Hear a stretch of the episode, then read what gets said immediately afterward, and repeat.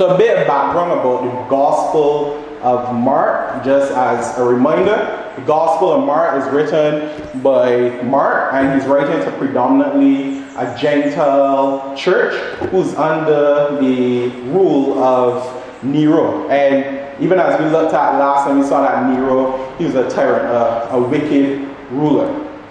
Within this passage, we also see that Jesus is opposed by different groups of persons, but persons who also grouped together to oppose Jesus, such as the Pharisees, the scribes, the Sadducees, and also the Herodians. All right? So, some things are some issues that they had with Jesus, as we see throughout the Gospel of Mark. One, they sought to destroy Jesus' ministry and also to destroy him physically. So, asking Jesus questions like, why does he eat with sinners? Or why does his disciples like pick grain upon the Sabbath? Or even compare, compare them to John's disciples and asking, why doesn't his disciples fast like John's? And then we finally see in Mark chapter 3, verse 6, that they come together and they decide, well, hey, like we are going to destroy Jesus.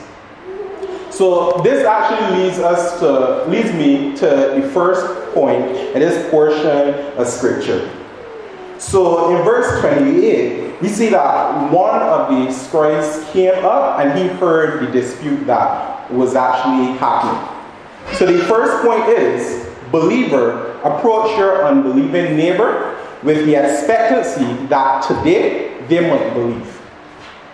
In Mark chapter 3, in Mark chapter 12, verse 28, we see a dispute with the Sadducee that's actually coming to an end. And we see a new conversation and a possible dispute of the scribe coming, asking the question of Jesus, like, what is the greatest command?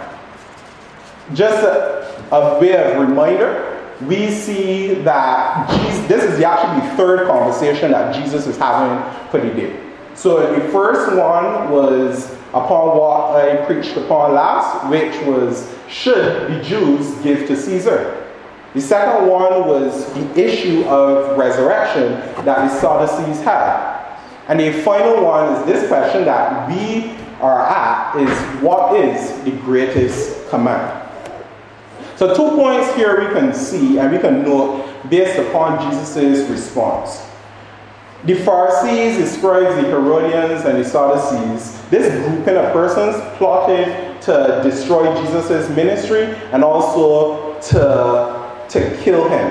And they did this prior to this day, and they also did this on this particular day. So they were constantly trying to remove Jesus as one who was in authority. So, therefore, it isn't far fetched for us to think that this scribe coming asking this question wasn't a genuine question, but it was a question to try to trap Jesus. Right? However, the scribe posed the question which commandment is most important of all? And Jesus responded by quoting Deuteronomy chapter 6, verse 4, and then summing up the Ten Commandments, which we will get to later on.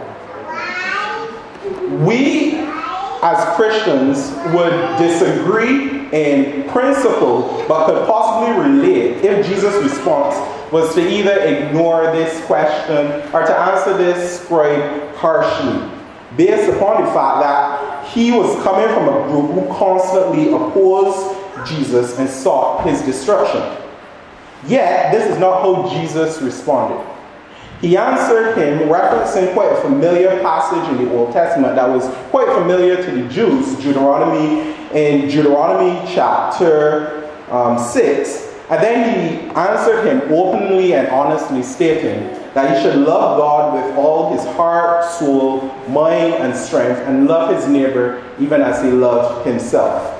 So even afterwards, Jesus saw that this scribe, he responded properly or rightly. And Jesus sought to give some sort of encouragement to this scribe, stating that he wasn't far from the kingdom of God.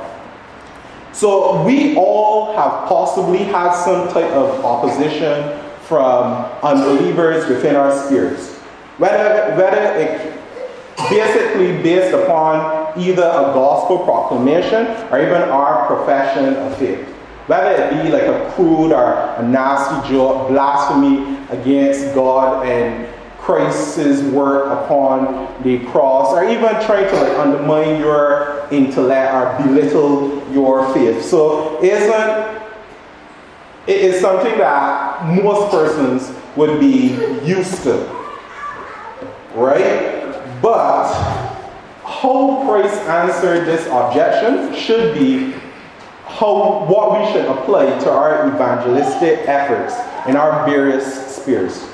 Rather than becoming angry, bitter, seeking to get the last word, or responding in like a borderline insulting way towards those who oppose Christ, we should humble ourselves and begin each conversation not in ignorance of previous conversations, but we should begin it with a calm mind and a heart prayer for those who oppose Christ that God would grant them repentance. If God does not delight in the death of the wicked, neither should we.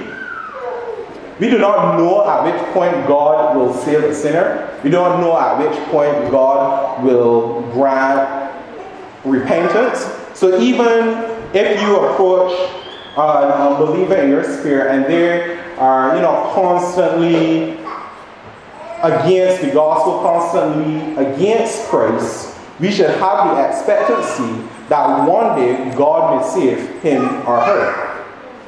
Even if it means that you are the laughing stock of your workplace or community or whatever sphere you are in. Don't let previous conversations with listeners are groups who normally reject the gospel make you nasty as you present the gospel in the future.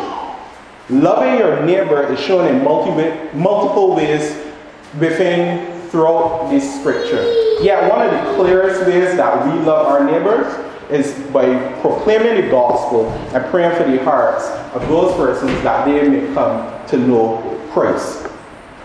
However, unlike Christ, we fail at keeping God's commands, whether it be loving our neighbor or loving God even though we know we ought to do so. And this brings us to, brings me to the second point. All men know God's law. Jesus' answer towards what is the greatest commandment is broken down into a clear statement of first of who God is, and then a sum of the Ten Commandments. God is to be loved with all our hearts, soul, mind, and strength, or to put it simply, God is to be loved with our total self. Jesus' statement here points out our obligation to God, which spans the first four commandments, then our obligation to our neighbor, which spans the last six commandments. However, in our day and age, there are many false views pertaining to the law of God, which sometimes come from persons who profess Christianity, or it comes from the average non Christian. I am sure many persons have been told before that Christians shouldn't force their way or force how they live, meaning the law of God, upon persons who are not Christians, or persons who are, are not believers, are not followers of Jehovah.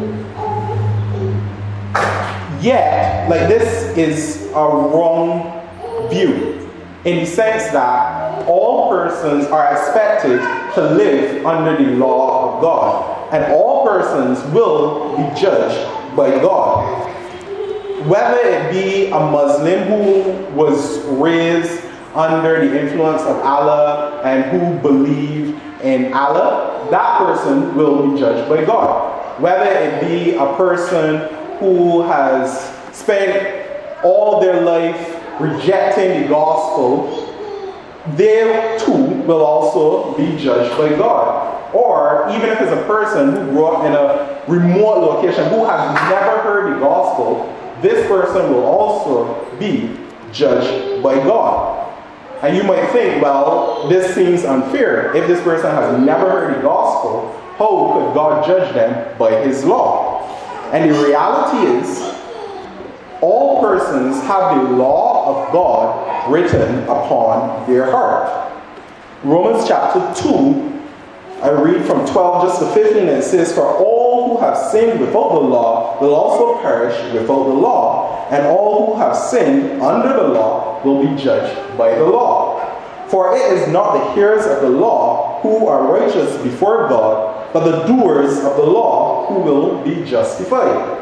For when Gentiles who do not have the law, but nature, do what the law requires, they are a law to themselves even though they do not have the law. This show that the work of the is written upon, written on their hearts, while their conscience bears witness, and their conflicting thoughts accuse or even excuse them. All persons have God's law written upon their hearts. Therefore, nobody is without excuse. To even drive on the point further, if you were to go to the rainforest, the Brazilian rainforest, and we were to go among a tribe of persons who have never read the Bible, they have never heard about Christianity, we would find that these persons, they don't praise the person who steals from the other tribesmen. They don't praise the one who seeks to murder other tribesmen. Like they would hold them accountable. And they do this because God's law is written upon their hearts. Loving God looks like having no other God before Him or not misusing His name. If we love our neighbor, we shouldn't seek to kill or steal or to commit adultery. The reality, however, is we do not love God perfectly. Who person can really say that I have loved God with all my heart, soul, strength, and mind? We do also don't keep our obligation to our neighbor since we lie and we steal. Indeed, we are all law breakers all lawbreakers are rightly deserving of death. Even as the Bible says, the wages of sin is death. And when we think about wages, we think about something that our work, our hands have earned us as we have worked. In a similar way, our works have our works which are sinful are deserving of the price of death. Yet there is good news. Christ came for sinners. God loves sinners first, and this has never been the opposite way. For a sinner loves sin, and he's opposed to God, who shines his light upon his unrighteousness and his evil. Jesus Christ, through his atoning work on the cross, has freed the guilty from being slaves to sin. Therefore, I will clean up my life and come to Christ. is actually an impossible task, since it is God who cleans you and enables you to come to Christ. So, to describe who agreed with Christ that the greatest, on what the greatest commandment was, we should consider two conclusions about this scribe's salvation. And commentators basically differ upon whether he was saved or, or not. So one school of thought believed that he was possibly saved in the future, uh, based upon the fact that Jesus said, Well, you are not too far from the kingdom of God. However, there's a, a, a, the opposite view is that he wasn't saved and he was much like the rich young ruler who knew what he ought to do. He knew the religion well, but he actually didn't commit. Uh, for me, I, I think I would probably believe the, the first because at the end of the day, from the, the latter conclusion was that because also we haven't heard about the scribe um, with Jesus or possibly, but among the apostles, he possibly didn't commit himself to Christ. Yet, like, not hearing about him necessarily does not exclude him from possibly being saved in the future. Right? But it's not that I die. I'm just sharing my thoughts.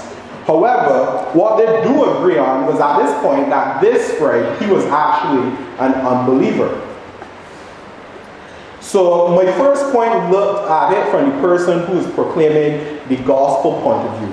How we should have an expectancy that this person could actually become a believer. Therefore, we should share the gospel with that type of expectancy. This second point will speak towards those who are outside of the faith, or those who are who have heard the gospel but have not committed themselves to Christ. Like the scribe who was in the presence of persons who opposed Christ and sought their destruction, there are many who have a wrong view of Christ. Whether it be Muslim, Catholic, Jehovah Witness, Mormons who are not Christians, this could also mean persons who have heard the gospel but have yet a, a secular worldview. Yet, despite the rejection of the gospel from those around you, and possibly you, you have heard about Christ, even if the first time is today. The evidence of God is undeniable.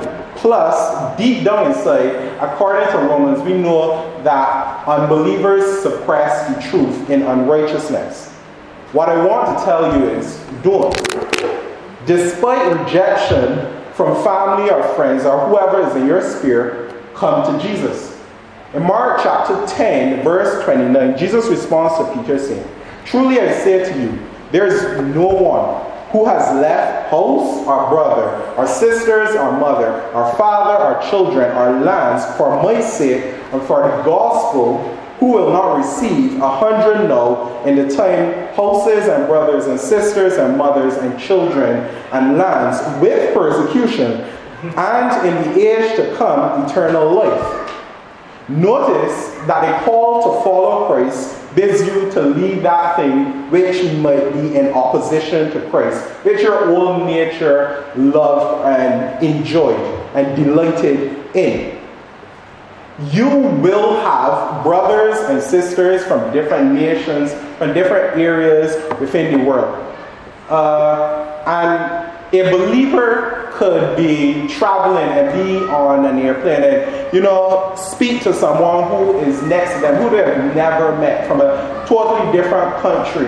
And actually, from speaking to them, like, know if they are a believer in some sort of sense or not. Like they can be encouraged by this person who they never met. They can see that this person is trusting in the gospel and seeking to live a life that is pleasing to God. Right? However, on a closer knitted end, like God has actually given us brothers and sisters in our local church and who we get to do life with. Therefore, no one is alone, even though they leave a grouping that has constantly opposed Christ.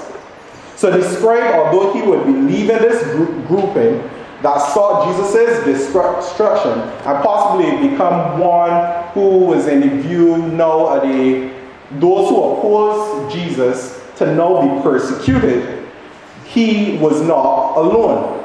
Likewise, you unbeliever, who know the biblical truths and deep down believe Jesus to be the Savior, come. Only Christ can free you from being a slave, a slave to sin. So this brings us to the last point, which is a true believer actually longs to love God with their entire being. There are wrong attitudes towards sin and there right attitudes towards sin. Uh, a right attitude towards sin could possibly look like knowing that you are weak, knowing that you are helpless, knowing that you need to be dependent and reliant upon God's grace daily in all things that you do, even as you fight sin. But a wrong view of God's grace can be that you kind of accept the fact that, well, okay, sin. So therefore, I, I kind of have an excuse. So you don't actually seek to love God with all your heart, mind, soul, and strength. Or you don't actually seek to love God with your total being. Although sins remain, although sin remains in you, and you don't keep God's commands perfectly, a believer should seek to actually do so. They should actually seek to delight in the law of God. They should actually seek to find joy in being obedient to God. God has actually freed you from the power of sin. You actually know have free will to be able to choose that which is good. Plus, you have the Holy Spirit in you, empowering you to actually be obedient to God's commands. So, seeking to love God with your whole being is a delight for those who are truly believers. As David stated in Psalm chapter 1, verse 2, those who don't dwell with the wicked, who hate sinning against God, do such because they delight in God's law.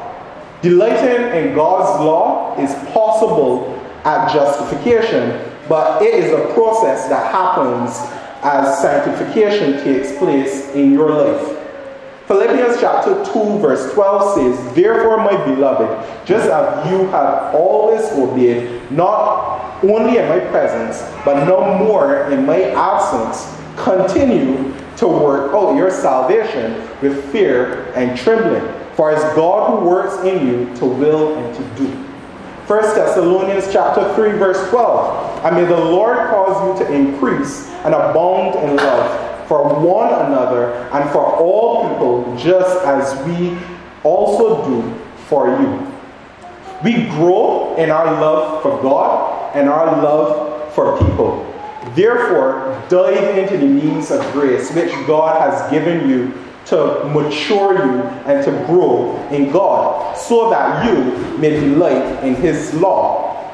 But God's work, you are actually able to keep the law of God.